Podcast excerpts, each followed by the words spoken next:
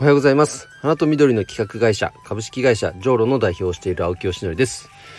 えー、さて昨日ですね大相撲初場所、えー、千秋楽を迎えて、えー、見事ですね長野県出身力士の御嶽海関が優勝しました。おめでとうございます。えっ、ー、と今回ね13勝2敗での優勝ということだったんですけどそのね2敗黒星ついた日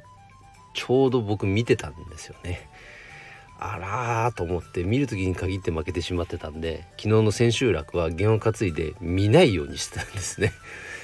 そんなことを家族で話したらあの同居のばあばがですねいや実は私もなんだと ということで、えー、ばあばと2人で昨日は、えー、観戦しないという選択をしてラジオも切ってですねであのリビングの方から、ま、じいじが「勝ったぞ!」っていう声をが届い聞こえてきたのを確認してからテレビを見に行くっていう行動をとりました なので、まあ、今後ね御嶽海関が調子がいい時は大相撲を見れないということが決まりましたので まあそんな相撲の楽しみ方をこれからもあの続けていきたいと思います。ということで、えー、今日はですね、えー、あまあ、本題に入る前に一件あの告知をさせてください。花と緑の、えー、社会実験室そう、えオンラインサロンですね。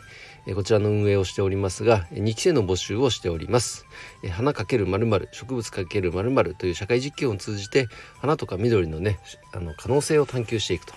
でいろんなテーマあのプロジェクトに落とし込んで実際に社会実装させていくということをやっておりますので是非興味のある方お花が好きだな何でも何とか何かやりたいんだけど何していいか分かんないそんな方は一度あのページを覗いてみてください。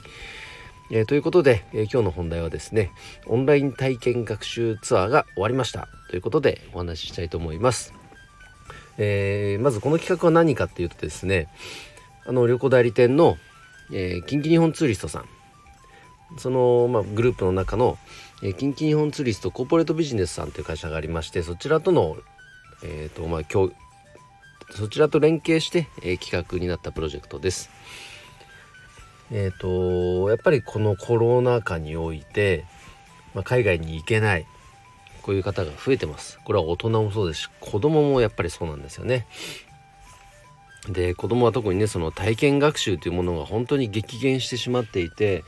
まあ、将来大人になった時にこれがどういう影響が出てしまうのかっていうのは、まあ、分かりません。分かりませんけれども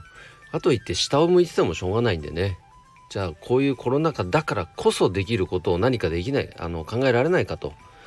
いうふうに思い、えっと、オンラインサロンのメンバーがですねあじゃあそれならオンライン体験学習ツアーオンライン体験を通じてその世界の今を伝えようという企画を立ち上げてくれました。で今回はですねその、まあ、僕らがやるテーマっていうのは花とか緑に関連していることですので、まあ、その文脈で考えた時にあのシンガポールが浮上してきてですねこれ金釣りさんからもご提案いただいて決定したんですがシンガポールは、うんと、クリーングリーンシティというもう国としても緑化政策をしている本当にそのねボタニカル植物に対する取り組みっていうのがもう本当世界最先端の国です。でそれとテクノロジーを融合させた取り組みっていうのが本当にあの多分ね写真とかでも見たことある人多いと思いますが本当にその取り組みが素晴らしいなと思って実際僕もね行ってみたいんですよ。けども、まあ、僕も今回そのねオンライン体験学習にあの視聴するという立場で参加させていただきましたが、まあ、純粋に僕知らないことだらけだったんですごく楽しかったです。で、えーと、その中にはあの有名なねガーデンズ・バイ・ザ・ベイとかあとはボタ世界遺産か。世界遺産のボタニカルガーデンとかオーキッドガーデンとか。オーキッドガーデンっていうのは蘭園ですね。こういったものをご紹介する時間帯があったりで子供からの質疑応答質問を受け付ける時間もあったりと。どうしてもあの小学生向けだったんです。ごめんなさい。小学生向けの、えーと、授業の一環社会の授業の中でやらせてもらったんで時間に限りはあったんですがその中でね、あのー、結構内容を詰め込んで、えー、やることができました。で速報値で学生生徒さんたちはすごく楽しんでくれたということが聞けたのですごくね安心はしましたけれども、まあ、終わってみて振り返りをするとやっぱ運営側としてはあのー、いくつかね課題もあります。今後じゃ継続していくにはもっとこうした方がいいよねあした方がいいよねっていうのはたくさん出てきたんですけれどもまずは一回これを終えることができてよかったです。で改めてこれ一回終えてみて思ってるのはやっぱり他の小学生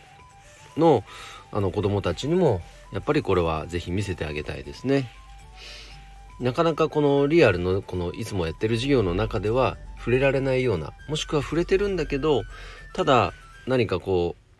教科書テキストとして見てるだけのものが実際のライブで映像がつながる